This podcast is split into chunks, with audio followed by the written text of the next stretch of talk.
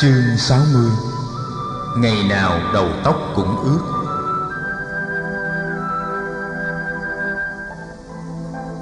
Phật từ giả giường Ambalatika, người đi đến Nalanda. Sau khi thăm viếng và giáo hóa tại đây, người đi về Chimbà. Chimbà là thành phố lớn nhất của xứ Ương Dạ. Xứ này nằm dưới quyền bảo hộ của vua Tần Bà Sa La nước Ma Kiệt Đà. Dân cư ở đây đông đúc, ruộng đất ở đây phì nhiêu, cây cỏ ở đây xanh tươi. Phật cư trú trong một khu rừng mát mẻ bên bờ hồ Gatgara, trong hồ hoa sen nở thơm ngát. Nghe Phật tới, dân chúng lũ lượt đến thăm người. Có một người trai trẻ dòng Bà La Môn giàu có tên là Chủng Đức, nổi tiếng là thông minh xuất chúng tại địa phương này, cũng có ý muốn đi viếng Phật. Những người Bà La Môn khác cố ý ngăn giữ không cho ông ta đi, bảo rằng nếu Chủng Đức tới thăm Sa Môn Cồ Đàm thì gây uy tín cho vị Sa Môn này nhiều quá. Chủng Đức mỉm cười trả lời rằng Phật là một nhân vật lỗi lạc, trên đời chỉ có một, và nếu không đi thăm người thì thật là bỏ phí cơ hội ngàn năm một thuở. Ta phải đi để học hỏi chứ, để biết ta hơn Sa Môn Cồ Đàm ở những điểm nào và Sa Môn Cồ Đàm hơn ta ở những điểm nào. Vừa nói, Chủng Đức vừa mỉm cười bí mật. Nghe Chủng Đức nói vậy, hàng trăm người trí thức Bà La Môn khác cũng muốn xin đi theo. Họ tìm tới nơi Phật cư trú. Ai cũng có đức tin nơi Chủng Đức. Người trí thức này, theo họ nghĩ, sẽ không làm mất mặt với Bà La Môn trước đám đông quần chúng đông đảo đến viếng Phật.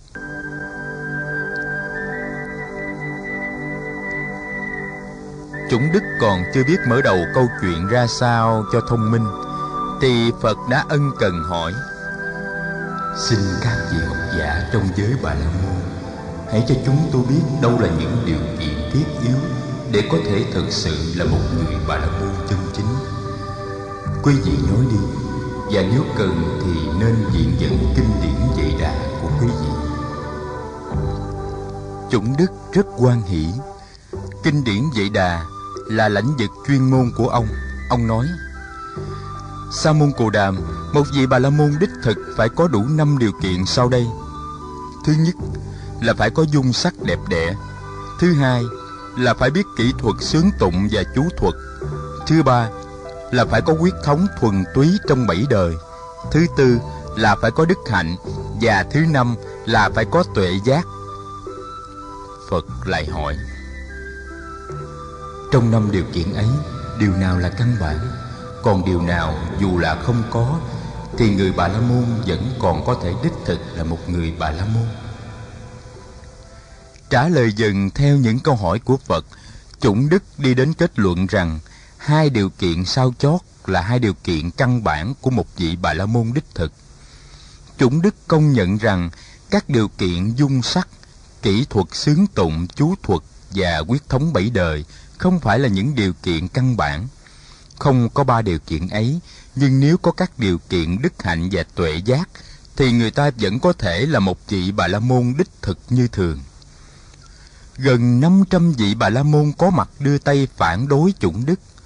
Họ kết tội Chủng Đức đã bị Phật dùng lý luận đưa tới chỗ phải chấp nhận lập trường của Phật và chối bỏ một điều kiện mà họ cho là căn bản, là điều kiện huyết thống.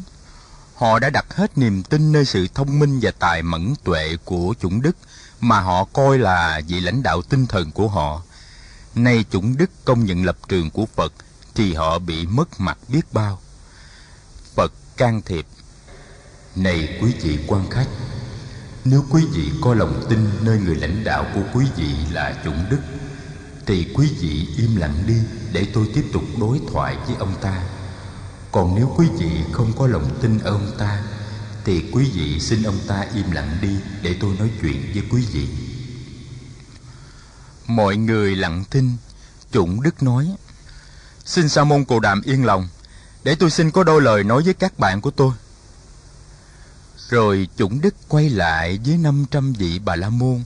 Ông ta chỉ vào một thanh niên ngồi hàng đầu và nói: Các bạn có thấy cháu tôi, vị thanh niên Bà La Môn tên là Angaka đang ngồi kia không?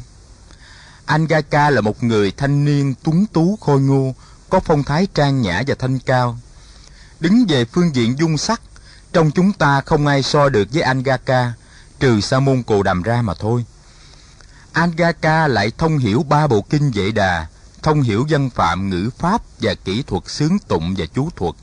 Điều này ai cũng biết. Angaka cũng có huyết thống thanh tịnh cho đến 7 đời, kể cả về bên cha lẫn bên mẹ. Angaka có đủ 3 điều kiện là dung sắc, kỹ thuật xướng tụng, chú thuật và huyết thống thanh tịnh. Nhưng giả sử Angaka sát sinh, trộm cướp, tà dâm, nói dối, uống rượu, thì dung sắc ấy còn có giá trị gì? Kiến thức Vệ Đà và chú thuật còn có giá trị gì? Và huyết thống thanh tịnh 7 đời còn có giá trị gì? Thưa các bạn, 2 điều kiện sau mới là 2 điều kiện căn bản của một người Bà La Môn đích thực, đó là giới hạnh và tuệ giác. Đây là sự thật chung cho tất cả chúng ta, chứ không phải là sự thật riêng của Sa môn Cồ Đàm. Chủng Đức nói đến đây thì tiếng hoan hô của quần chúng nổi lên vang dậy.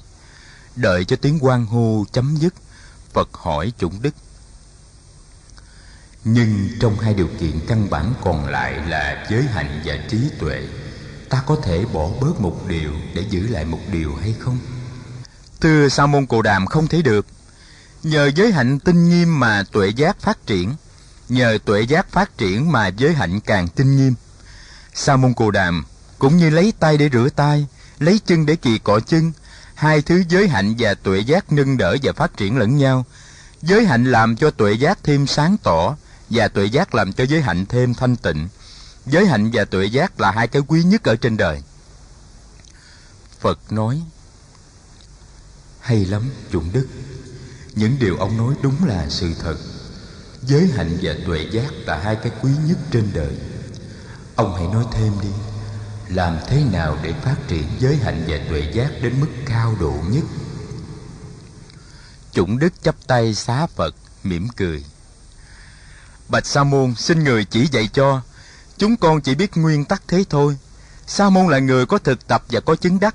Xin người giải bày cho chúng con rõ đâu là những phương pháp có thể giúp ta phát triển giới hạnh và tuệ giác đến mức viên mãn. Phật bắt đầu dạy đạo giải thoát.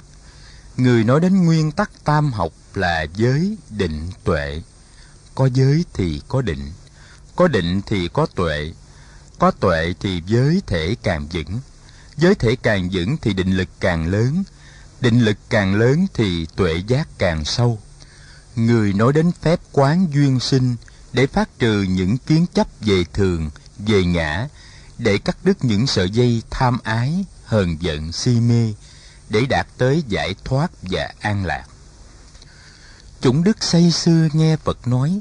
Khi Phật dứt lời, Chủng Đức đứng dậy chắp tay: Sa môn Cồ Đàm, con xin cảm ơn Sa môn đã mở mắt cho con hôm nay. Những lời của Sa môn nói đã có hiệu lực đưa con ra khỏi vùng tăm tối. Con xin được quy y Phật, quy y Pháp và quy y Tăng để làm một kẻ môn đệ của người. Con xin kính thỉnh Phật và giáo đoàn ngày mai tới nhà con thọ trai.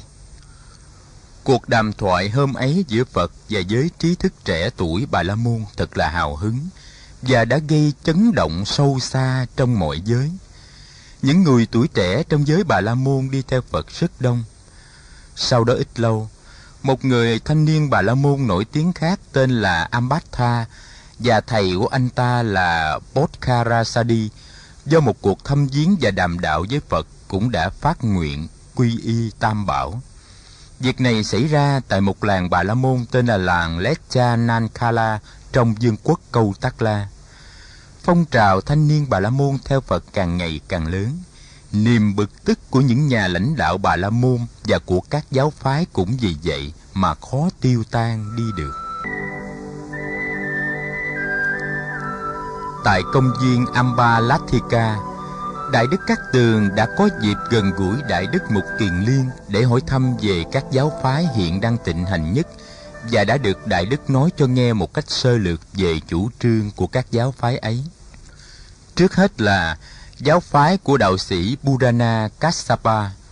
Phái này chủ trương một thái độ hoài nghi về luân lý, cho rằng ý niệm về thiện và ác chỉ là nhận thức do thói quen và tập quán mà có.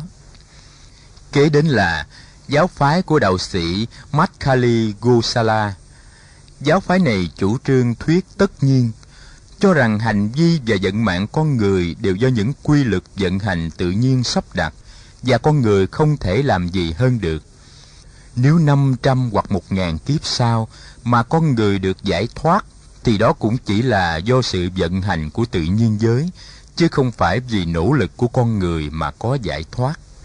Thứ ba là giáo phái của đạo sĩ Achita Kesakambali, chủ trương một thuyết duy vật thuần túy, cho rằng con người là do 4 yếu tố đất, nước, lửa và không khí tạo thành, và sau khi chết thì không còn gì nữa.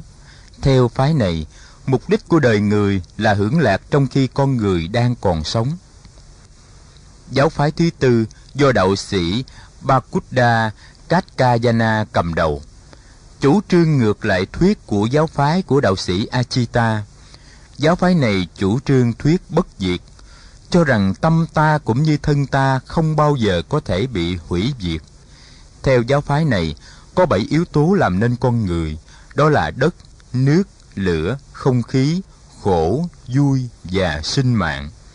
Sống và chết chỉ là hiện tượng bên ngoài do sự kết hợp hay tụ tán của 7 yếu tố ấy tạo nên, trong khi tự thân của 7 yếu tố ấy là trường cửu và bất diệt. Giáo phái thứ năm là do đạo sĩ Sanchaya Belatiputta thành lập. Ngày xưa các đại đức Xá Lợi Phất và Mục Kiền Liên đã từng theo học với đạo sĩ này. Đạo sĩ Sanchaya giải thuyết thích ứng, cho rằng chân lý tùy thuộc vào trường hợp, vào không gian và vào thời gian. Có thể trong trường hợp này, thời gian này và địa phương này, một điều nọ có thể là chân lý, nhưng trong trường hợp khác, thời gian khác và địa phương khác, thì điều đó có thể không còn là chân lý. Nhận thức con người là do thước đo của muôn vật. Giáo phái thứ sáu là giáo phái của đạo sĩ Nigantha Nataputra. Các đạo sĩ trong giáo phái này thực hành pháp khổ hạnh cực đoan, không mặc quần áo và giữ giới bất sát một cách tuyệt đối.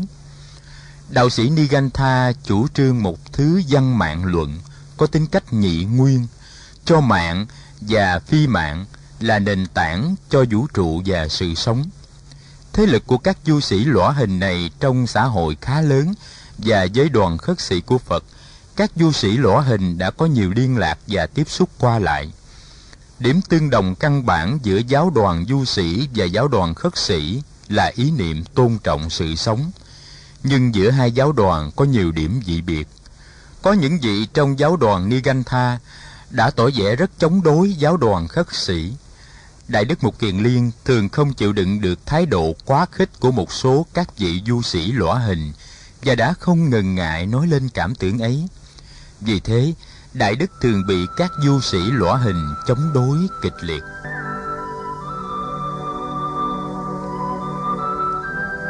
Về tới Xá Vệ, Phật cư trú ở tu viện Đông Viên, nơi có giảng đường Lộc Mẫu. Các giới đệ tử nghe Phật về đến thăm người không ngớt. Một buổi sáng, nữ thí chủ Visakha tới tìm Phật, đầu tóc và xiêm y ướt đẫm. Phật hỏi: Visakha, bà đi đâu về mà đầu tóc và xiêm y ướt đẫm như thế này? Visakha khóc: Lạy Đức Thế Tôn, đứa cháu nội của con mới chết, con buồn quá đi tìm Phật mà quên mang theo cả dù cả nón. Visakha, đứa cháu nội của bà lên mấy tuổi? Cháu bị mất gì, bệnh gì? Bạch Thế Tôn, nó mới có 3 tuổi thôi, nó bị bệnh thương hàn. Tội nghiệp cháu quá. Này Visakha, bà có tất cả là bao nhiêu con và cháu? Bạch Thế Tôn, con có tới 16 đứa con, 9 đứa đầu đã lập gia đình, và con đã có tới 8 đứa cháu, vừa nội vừa ngoại. Bây giờ con chỉ còn có 7 đứa cháu, toàn là cháu ngoại. Visakha, bà muốn có nhiều cháu lắm phải không?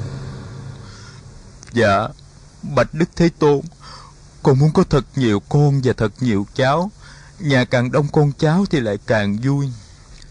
Này Visakha, nếu con cháu bà nhiều như dân số ở thủ đô Xá Vệ này thì chắc là bà vui lắm. Dạ, thưa Đức Thế Tôn, Nếu mà có được nhiều con và nhiều cháu như dân số ở xá vệ thì còn gì bằng. Visakha, bà có biết mỗi ngày ở thủ đô xá vệ có bao nhiêu người chết không? Thưa Thế Tôn, có ngày thì 10 người chết, có ngày thì 9 người, 8 người, 7 người hay 6 người, ít nhất cũng là 1 người. Thế Tôn, ở xá vệ không có ngày nào là không có người chết cả. Này Visakha, nếu con cháu của bà đông đúc như dân cư ở xá vệ, thì ngày nào mà tóc tai và quần áo của bà lại không ướt đẫm như thế kia? Visakha chắp hai tay lại. Thôi, con không muốn con cháu đông đảo như dân số ở xá vệ nữa đâu. Con hiểu rồi, càng thương nhiều càng bị ràng buộc nhiều, càng bị ràng buộc nhiều thì càng khổ đau nhiều. Phật đã dạy con điều này nhiều lần mà con cứ quên mãi. Phật im lặng mỉm cười. Visakha nói: Thế Tôn, người thường du hành quá độ khắp nơi mà chỉ về xá vệ vào lúc trước mùa mưa. Đệ tử chúng con nhiều khi nhớ Phật lên tu viện thăm thì ít khi được gặp người.